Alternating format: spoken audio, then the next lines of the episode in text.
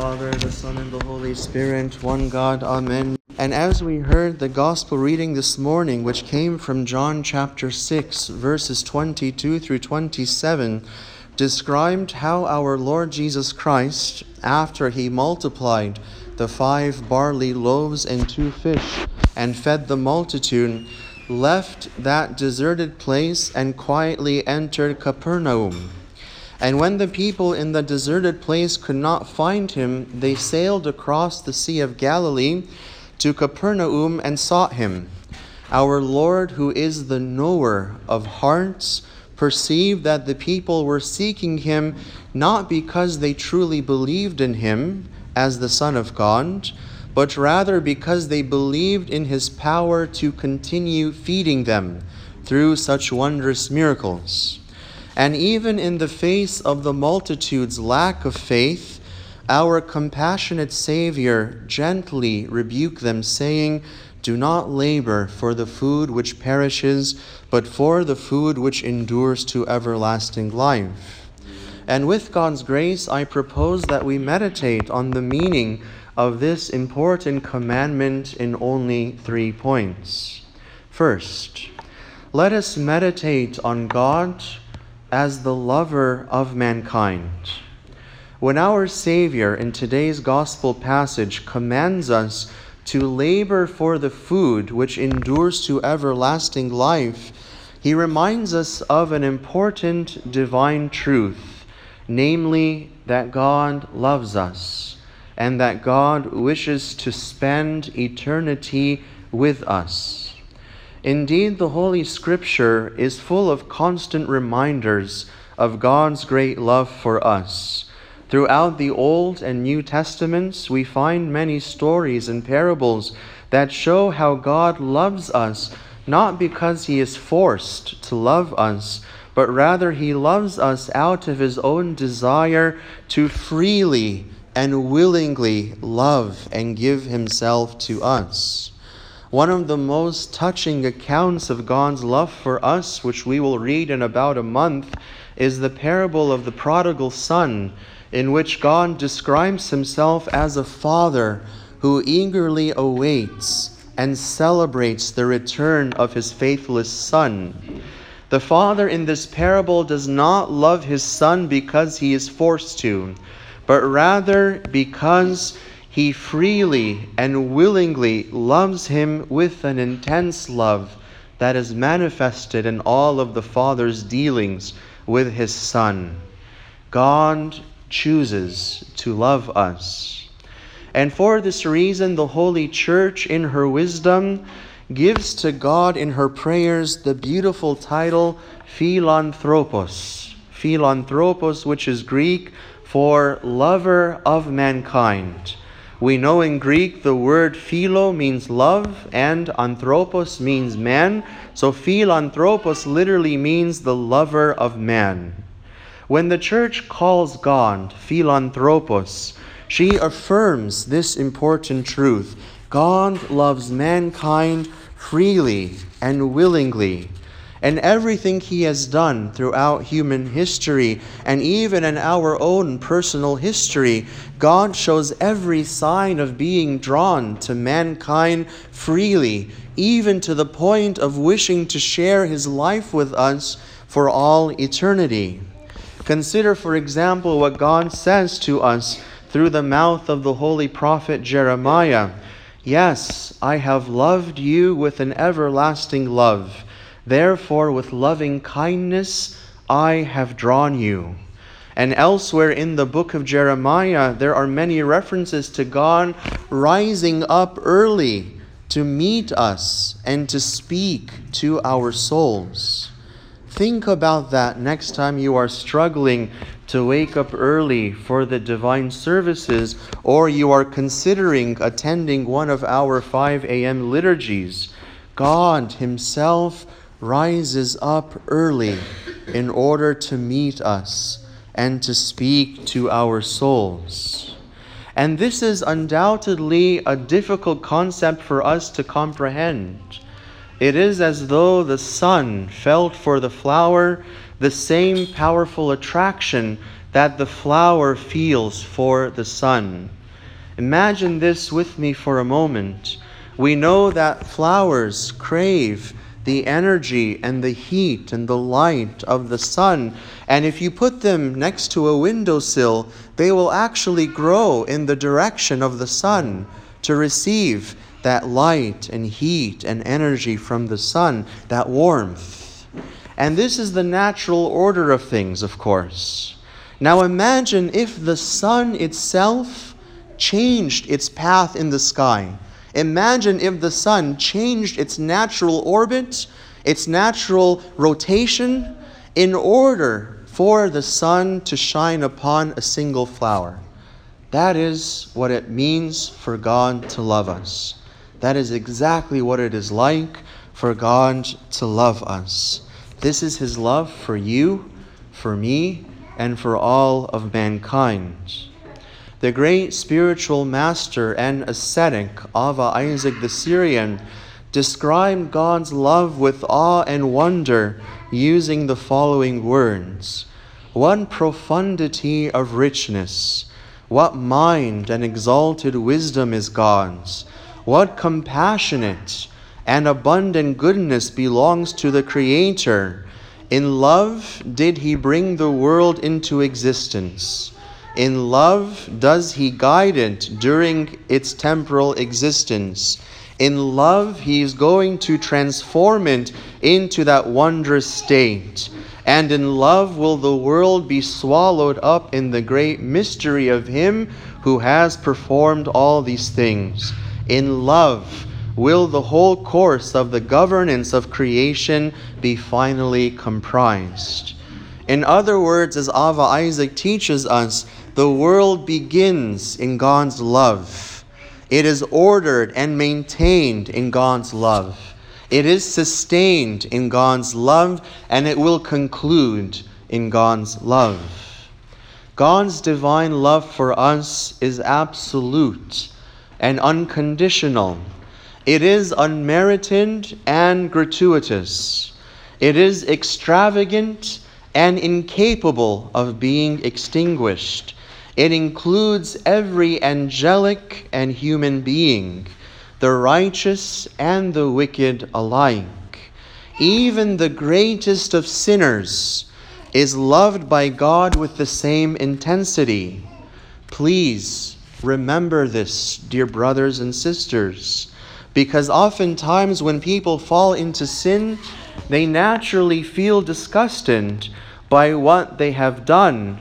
And then the demons come along trying to convince them that God no longer loves them and no longer desires them because of what they've done. And once people accept this idea that God no longer loves them, they reason in their minds, I might as well just continue living in sin. Because after all, in their minds, there's no point. There's no point to repent. These are some of the weapons used by the evil one and his demons to keep us from the path of repentance. Sin can lead to death if a person does not repent. But if a person denies God's love for him, then that person sadly is already dead. God loves us, and He is drawn to us by love. Indeed, He loves us so much that He became one of us for the sake of our salvation. This action of God emptying Himself and assuming all of our weakness and our human condition in order to make it His own through the mystery of the Incarnation is the ultimate expression of God's love for us. As we say in the fifth part of the Theotokion for the day of Monday, Rejoice and be happy, O human race, for God so revealed his love to the world that he gave his beloved Son for those who believe in him, so that they may live forever. For he has overcome by his mercy and sent unto us his almighty arm. When our Lord Jesus Christ this morning commands us to labor for the food which endures to everlasting life, we are reminded that God indeed loves us so much that he wants to share his life with us for all of eternity. Second, now that we have spoken about God's love for us, let us speak about our love for him. In today's gospel reading, we observe that the multitude followed Christ and loved him because he fed them the loaves of bread and the fish the day before. They loved and followed Christ for the wrong reason. We don't doubt today that the multitude really expressed love on that day, but the problem is that their love was misdirected towards the worldly things that God gives them through his tender and loving hands rather than having their love directed towards God himself.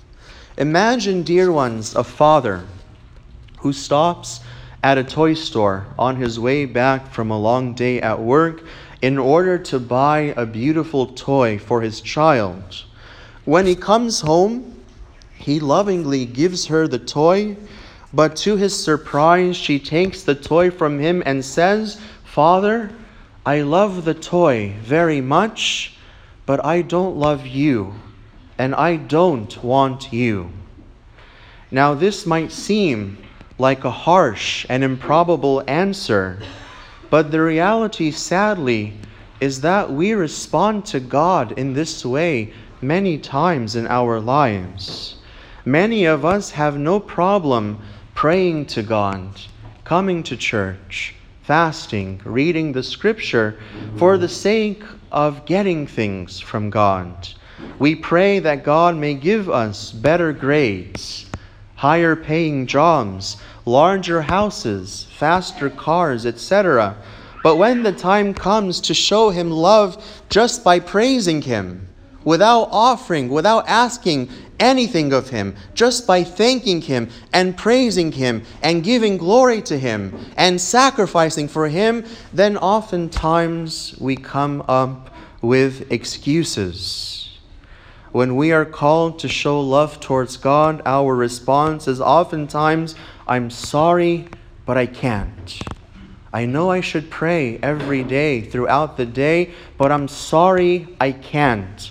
I'm too busy. I'm too tired. I know I should fast when the Holy Church declares a fast. I should be diligent in my fasting. But I'm sorry, I can't. I need my coffee early in the morning and I have to have milk with it. When the church calls us to attend special services throughout the week to celebrate this or that fast, like the Feast of Jonah this past Thursday, our response is, I'm sorry, I can't. It's too early for me to wake up at 5 a.m. and come to church. As Christians, dear brothers and sisters, we do not love God simply for what He gives us, but rather we are to love Him freely and willingly, just as He loves us freely and willingly. And to freely and willingly love God, beloved brothers and sisters, requires us to make real sacrifices and changes in every aspect of our lives. Our Lord exhorts us to simplify life, to withdraw from the distractions in order to concentrate on what He calls the one thing needful, the one thing that is most important, which is to have a real relationship with God through and in Christ. This is the one thing that is needful. This is the only important thing in our lives. This is what the Holy Apostle Paul constantly repeats in his epistles that I may know Christ. Everything else is refuse, everything else is garbage. That's basically what he says. Nothing but Christ is going to endure forever. He is the great treasure, the pearl of great price. In him reside all of the treasures of wisdom and knowledge. He is the way, the truth, and the life. To believe in him is to have eternal life, forgiveness, peace, joy, purpose, and meaning in life. Christ is everything. And anything that distracts us from Christ must be cast away. To reciprocate God's immense love for us means that we must make Christ the dominating and controlling principle in our lives. And in order for us to do that, we are called, dear brothers and sisters, to labor, to work diligently. And that brings us to our third and our final point this morning. Let us speak about diligent labor. You know, dear brothers and sisters, living in the modern age of convenience and technology, the concept of diligent labor has largely lost its significance. Yesterday, my family purchased some fruit from the grocery store, and the transaction was as simple as selecting the best of the fruit in the grocery section, in the produce section, I should say, bagging it, and then going through the self checkout. And not only that, but this particular self checkout allowed me to pay through my watch or with my phone so that I didn't even have to deal with the inconvenience of taking out my wallet. In this modern way of purchasing produce, I didn't have to worry about where the fruit came from or the process behind harvesting that fruit. But you know what, dear brothers and sisters, what I did yesterday is an anomaly. It's something strange in the history of the world for thousands of years before me. This was not the way people harvested or gathered fruit. People used to live their lives according to the rhythm of the seasons of the year. There was a time to sow seeds, and there was a time for the harvest.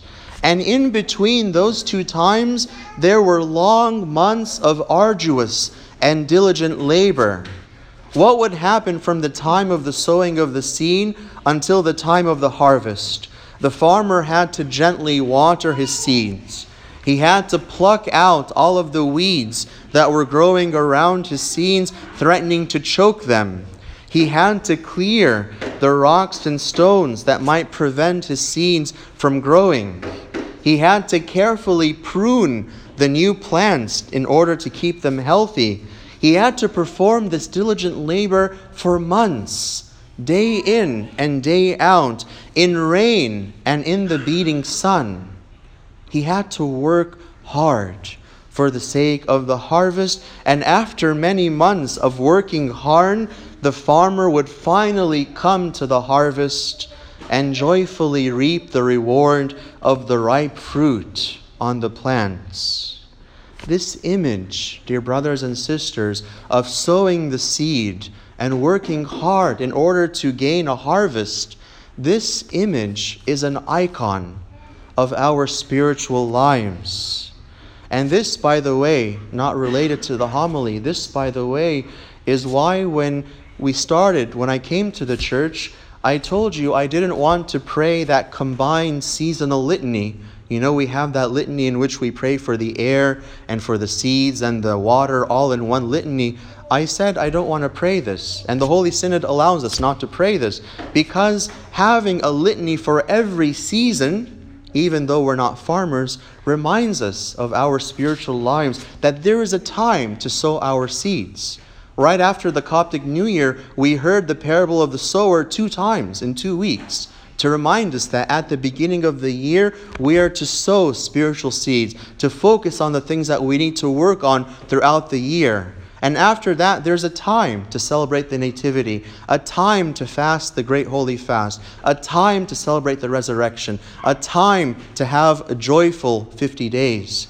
There is a time for everything spiritually throughout the year. And having that separate litany, in my mind, helps us to remember that. You remember when we heard the parable of the sower two weeks in a row? It was a reminder that we are to cast our spiritual seeds into the soil of our hearts, and then after that, work and labor so that we could have a harvest of spiritual fruit, some 30, some 60, and some a hundredfold. And this morning, our Lord once again calls us to a holy and diligent work, a holy and diligent labor that leads to the cultivation of spiritual fruit. Brothers and sisters, this is why we are on this earth. This is the meaning of life. The Lord God has granted us this life as a preparation for eternal life. And while we are in this world, while we are in this flesh, we must work and do all we can for the sake of the formation of our souls. Because when death comes and plucks us out of this world, we are not going to take anything with us other than our souls. And this is why we must focus in this life on the next life.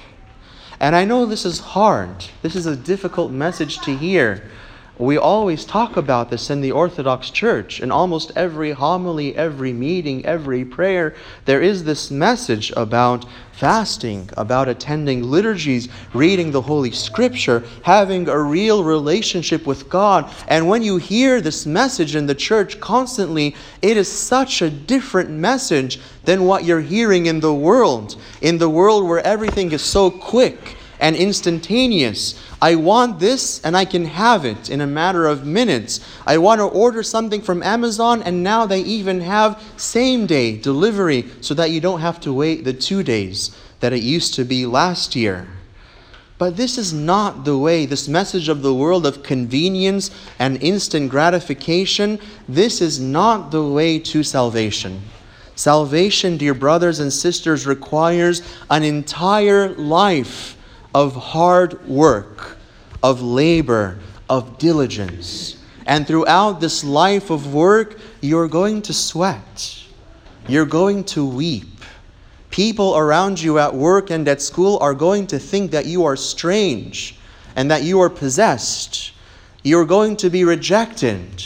You're going to be laughed at. And it's going to be a very hard path. But, dear brothers and sisters, Christ assures us today that in the end it is worth it, so that we can share in his life forever. Today, dear brothers and sisters, we are called to seriously re examine our priorities and think about our lives. Think about how we spend our days. Work, dear brothers and sisters, and you will be transfigured. And if you've made a mistake, if you've fallen into sin, if you find yourself away from God and His church, then make a new beginning. Ava Silvanus once asked Ava Moses, Is it possible, dear Father, to make a new beginning? And Ava Moses told him, It is possible to make a new beginning every day if you work. You can make a new beginning. The doors of the church are open. And if you found if you find that you've fallen behind, the time now has come for you to catch up. The church is here for you. All of the clergy are here for you. And above all, Christ is here giving you grace and helping you to return to Him and to begin this diligent and spiritual work.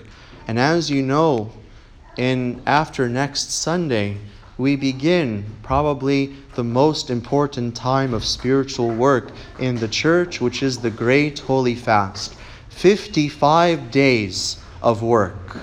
I pray, dear brothers and sisters, from now you will start to prepare yourself. You will meet with your fathers of confession and spiritual fathers, talk about your life, talk about where you are weak spiritually, and take these 55 days to make a change to have a springtime for your soul, and God will help you.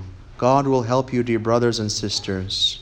Let us all resolve today to make a change. To our God be all glory, to the all holy Father, to the all holy Son, and to the all holy Spirit, now and forever. Amen.